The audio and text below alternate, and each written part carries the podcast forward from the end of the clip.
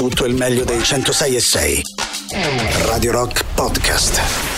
Radio Rock Podcast. Radio Rock, tutta un'altra storia. Siamo molto contenti, sintonizzatevi su Twitch che eh, siete con noi e con Vittorio Nocenzi del Banco del Mutuo Soccorso, insieme ovviamente a Michelangelo Nocenzi. Eh, parliamo di un disco che era attesissimo ed è uscito finalmente il ventitré settembre sul mercato internazionale, già eh, quarto posto nella top dei vinili, trentacinquesimo posto nei dischi più venduti. Stiamo parlando di Orlando le forme della Amore, nuovo album del Banco del Mutuo Soccorso che eh, insomma esce eh, dopo cinquanta anni dal Salvadanaio, che usciva, come dicevamo, il tre maggio millenovecentosettantadue. Intanto benvenuti.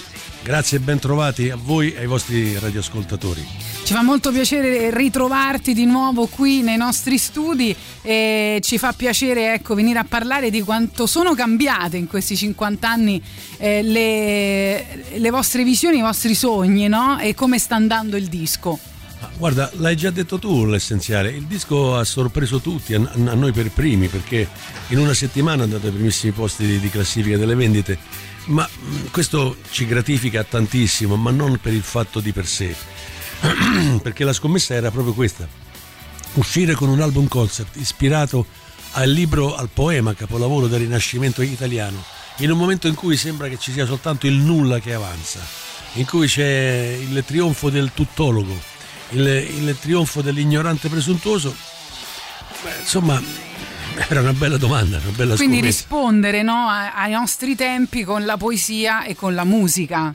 Esattamente, e dico di più, che tornare a raccontare l'importanza dei valori di riferimento, eh, di quegli ideali che abbiamo abortito e mandati anche loro sulla luna, come il senno di Orlando, questa grande discarica. Rinunciare ai sogni, alle idee, alle speranze, ai progetti, alle prospettive, perché ormai siamo tutti consapevoli che contiamo oggi soltanto come potenziali consumatori. Nel momento in cui siamo invece eh, delle persone pensanti, non solo non, eh, non valiamo niente, ma siamo, de- siamo d'impiccio. E invece non è così, non è così che va, perché noi non siamo un conto corrente, noi uomini siamo anime e soprattutto siamo idee. E quello che colpisce, parlo anche a Michelangelo, è che eh, ascoltando, diciamo leggendo, eh, seguendo quello che è un, un concept, ma di fatto è il sequel eh, dell'Orlando, si ha l'impressione di un qualcosa di estremamente attuale, ma eh, l'idea nasce quasi dieci anni fa. Sì, l'idea nasce quasi dieci anni fa, ma è stata una doppia sfida: prendere gli episodi più moderni di un, cioè un'opera di cinquecento anni fa e cercare appunto di rendere attuali amore, ehm, viaggio sulla luna, tutti i concetti che potevano essere resi moderni con eh, realtà come la guerra, come mh, appunto visioni che potevano essere prese e viste da qualsiasi persona che abbiamo vicino a noi, innamoramenti, follie, viaggi, viaggi utopistici. La crisi ambientale, la crisi certo. ambientale che ci sta Eh, scandendo i giorni.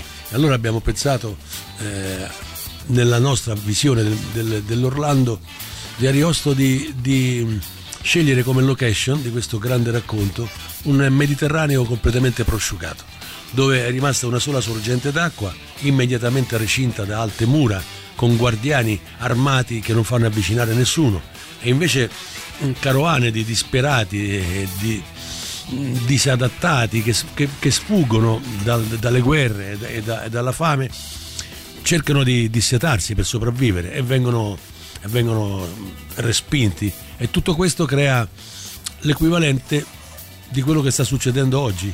Mm, abbiamo immaginato che non potevamo perdere l'occasione di questa modernità potenziale che aveva eh, l'Orlando Furioso per raccontare e stigmatizzare quello che non ci piace della contemporaneità. Che non ci piace è un eufemismo molto delicato, quello che ci fa schifo, cioè vedere ogni giorno la gente che muore di sete, eh, di fame e affoga nel Mediterraneo, mentre l'Europa, la parte più ricca del, del, del mondo, che si chiude.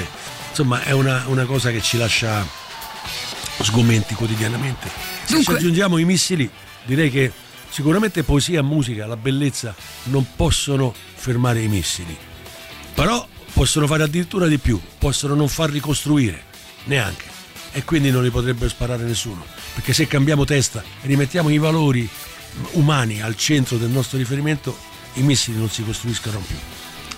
Dunque io direi di andare a, ad ascoltare un brano. Volevo avvertire gli ascoltatori che i brani che ascolterete in questa eh, trasmissione durante questa intervista sono editati, quindi poi troverete invece la versione integrale eh, su disco e anche su eh, Spotify, sono editati ovviamente per, per la radio. Mm, questo racconto fa riferimento alla battaglia sotto le mura di Parigi, no? Con cui inizia l'Orlando Furioso. Sto parlando della Pianura Rossa. Sì, guarda, due, due parole velocissime. È la prima volta che abbiamo curato un edizione radiofonica di un nostro brano. Per rispettare i vostri tempi non volevamo che li facessero ad occhio chi eh, magari non conosceva come noi la composizione, quindi abbiamo operato dei tagli che hanno reso intatto il contenuto musicale, ma sono venuti incontro all'esigenza della ritmicità della radio. La Pianura Rossa è, la, è il racconto musicale di questa grande battaglia fra occidentali e medio orientali, fra cristiani e saraceni, cinquecento anni fa come oggi. Sembra che l'Orlando racconti le cronache degli attentati di Parigi o del lungomare di Marsiglia o la guerra in Siria. Pur- purtroppo l'essere umano è lo stesso anche quattrocento anni dopo.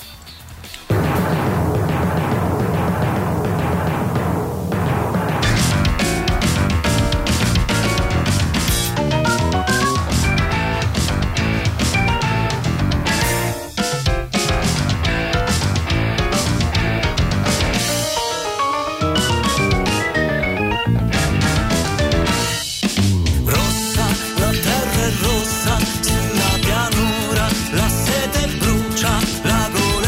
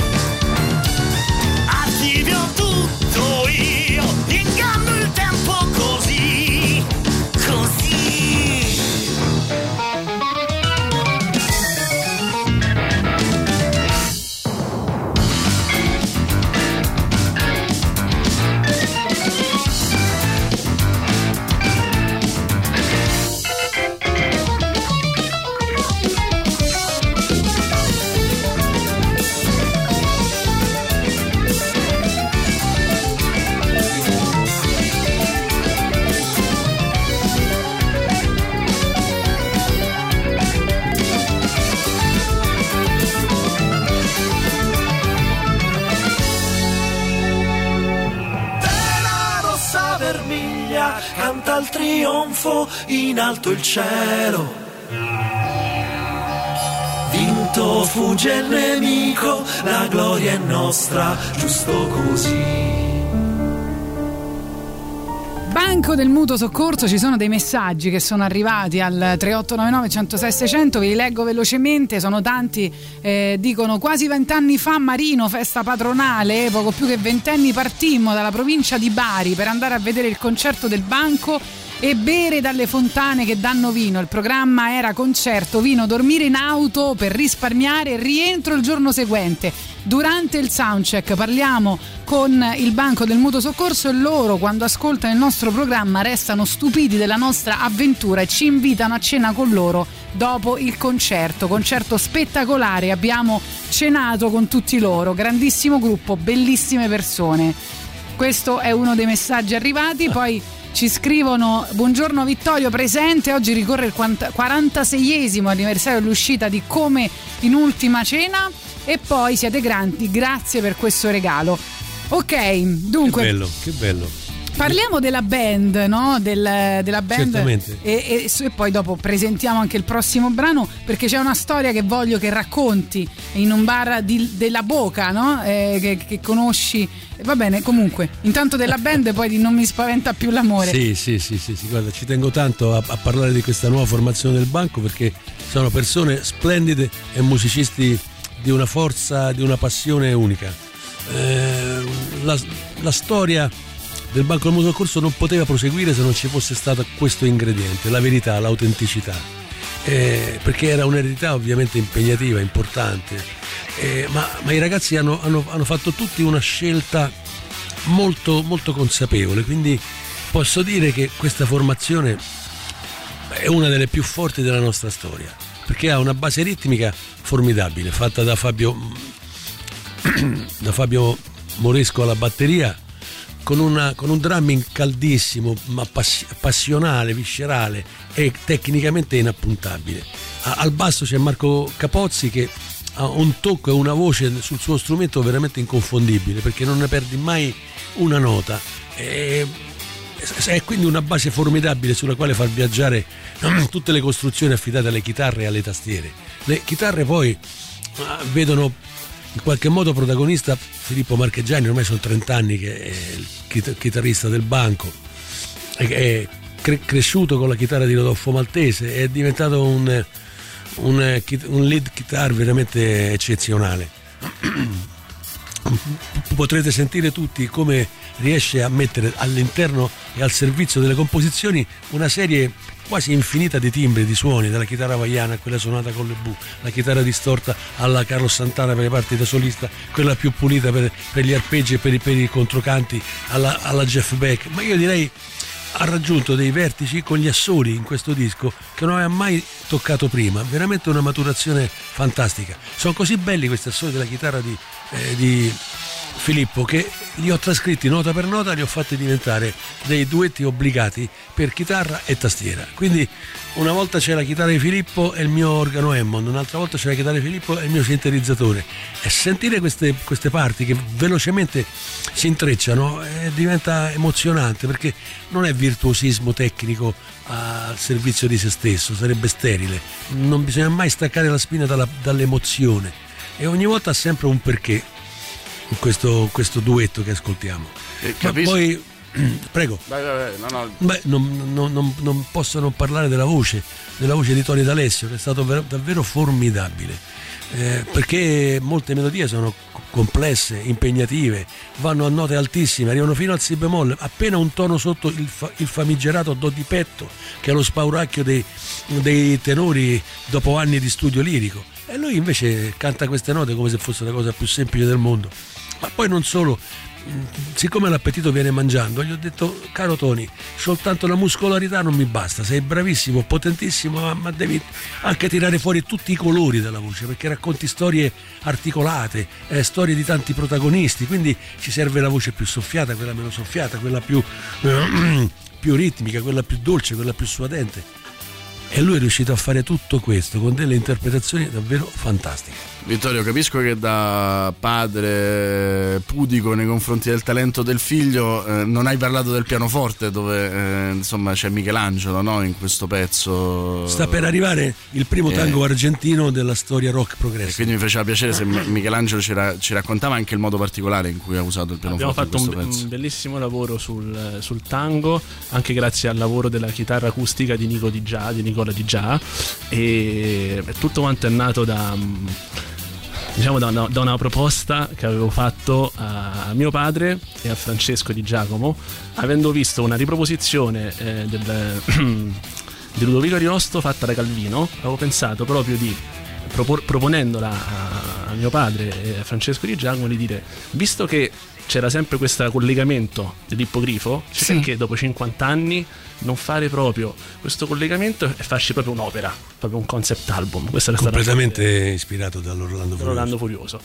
E il primo brano è stato proprio questa idea, questo innamoramento da Orlando e Angelica, questa idea di lui che si decide di innamorarsi, aprire il cuore verso di lei, non ricambiato, c'è nato un tango, quindi un'idea di passione, di amore. Fu il primo brano che ci faceste ascoltare, era il duemilatredici, una mattina in studio di registrazione da noi su a Genzano, e stavamo per iniziare la nostra giornata di lavoro. Io e Francesco arrivasti tu e ci dicessi, ma perché per il cinquantesimo anniversario non, non, lo, non lo celebrate con un album interamente ispirato all'Orlando Furioso, e ci facessi sentire il brano che stiamo per far ascoltare anche ai nostri radioascoltatori. Sì. Fra l'altro il brano si chiama Non mi spaventa più l'amore, e tutte le cose che hai detto ci riportano a quello che abbiamo detto, abbiamo, di cui abbiamo parlato poco fa insieme a questa filosofa argentina che è venuta a trovarci, Tamara Tenenbaum, che ha scritto questo libro sulla fine dell'amore. Eh, però la storia è bella perché tu stavi a Buenos Aires, fra l'altro, e, e, e sì, sei... te ne parlo volentieri. Eh, ne parlo sì, volentieri. Mi piace quella storia, la devi raccontare. Deve avere una premessa. Perché io, hai detto che il tango io mi sono è innamorato la... del tango argentino in maniera perduta, quando nel settantadue settantatré al Teatro dell'Opera di Roma venne il Faust di Maurice Béjart, il grande coreografo svizzero, e per quella messa in scena adoperava tanghi argentini alternati a brani dal Requiem, dalla messa del Requiem di Verdi. E fu una folgorazione, mi innamorai perdutamente del tango argentino per la sua grande capacità evocativa. È una sorta di Eros e Thanatos, è passione allo stesso tempo eh, mh, dramma, allo stesso eh. tempo poesia, allo stesso tempo eh, in, in, innamoramento profondo. È qualcosa che, di così passionale che ti coinvolge e travolge. Qui sono le famose onde dell'amore, no? Cioè, quando cosa... arrivai nel duemila per, fare de, per, sost- per avere dei concerti, dovevo... avevo dei concerti per pianoforte solo, Buenos Aires, mi capitò di andare a prendere il caffè a Boca. Entrai in un, in un chiosco di Boca, eh, che è un quartiere meraviglioso, vi invito ad andarlo a vedere, che è bellissimo, è italianissimo perché fu costruito dagli operai genovesi che scaricavano le navi che arrivavano nel porto di Buenos Aires. Beh, entrai in questo chiosco per prendermi un caffè all'italiana e c'erano due signori con due cappelli tipo Borsalino con le falde larghe, uno aveva il violino e l'altro l'accordeone. Capì che erano due suonatori di tango e presi coraggio e, scusatemi, sono italiano, è la prima volta che vengo a Rio de Janeiro, vi posso chiedere un grande regalo? Mi suonereste un tango argentino qua, in questo momento, in questo posto? E loro lo fecero e il mio cuore si schiantò, come spero che accada a quelli che ascoltano il prossimo brano. Eh sì, perché il senso è che non bisogna più essere, aver paura della vulnerabilità, no? Per amare e per aprirci. Noi vi ringraziamo tantissimo e adesso ascoltiamo ovviamente Non mi spaventa più l'amore, da questo nuovo album del Banco del Mutuo Soccorso, Orlando le forme dell'amore. È Orlando e... che dichiara il proprio amore ad Angelica, esatto, e dopo averle salvato la vita, e lei invece lo rifiuterà. Avete qualche prossimo concerto in, in programma che possiamo raccontare? Sì, il sì. quindici novembre. Bravo, esatto, il quindici novembre iniziamo proprio la tournée dell'Orlando dalla capitale degli Est, i Duchi di Ferrara, a Ferrara. Ah, ok, perfetto, e poi passerete per Roma, immagino. Certo, poi certo. saremo a Roma ai primi dell'anno, poi in Sicilia ai primi di marzo, a Milano il ventitré novembre. Ecco, stanno arrivando, stanno chiudendo il calendario delle date. Saremo in tutta Italia però. Bellissimo, grazie mille di essere stati con noi, è sempre un grandissimo piacere. Arriva appunto Non mi spaventa più l'amore. Grazie. Grazie mille. A voi, ciao.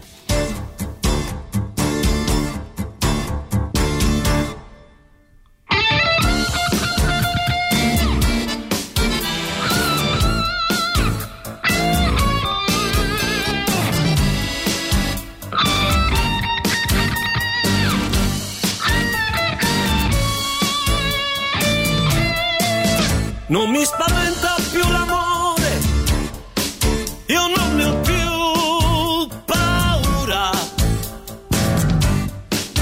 Lo grida ora la mia vita, col fiato che mi brucia in gola.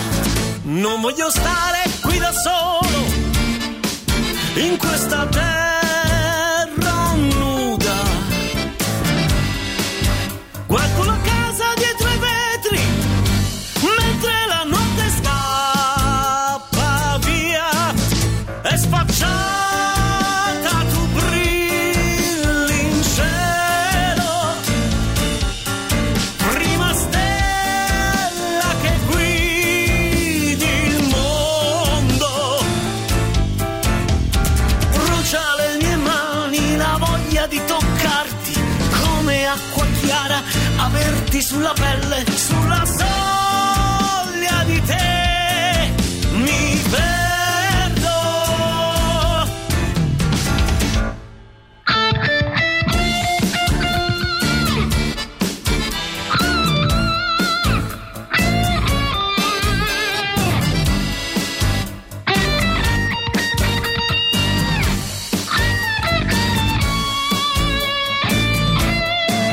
Non voglio stare qui da solo, in questa terra nuda. Guardo la casa dietro i vetri, mentre la notte scappa via.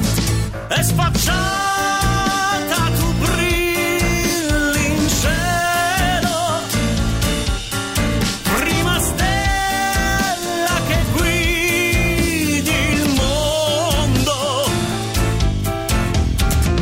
Ora guardo il mondo e mi sembra una promessa. L'hai cambiato tu passando accanto al mio dolore. Dammi il tuo respiro, confondilo col mio. Dammi vita, dammi fiato, dammi quello che non sono. Dammi un mondo con te. Perché tu stai in silenzio, perché tu, tu non parli, perché tu non.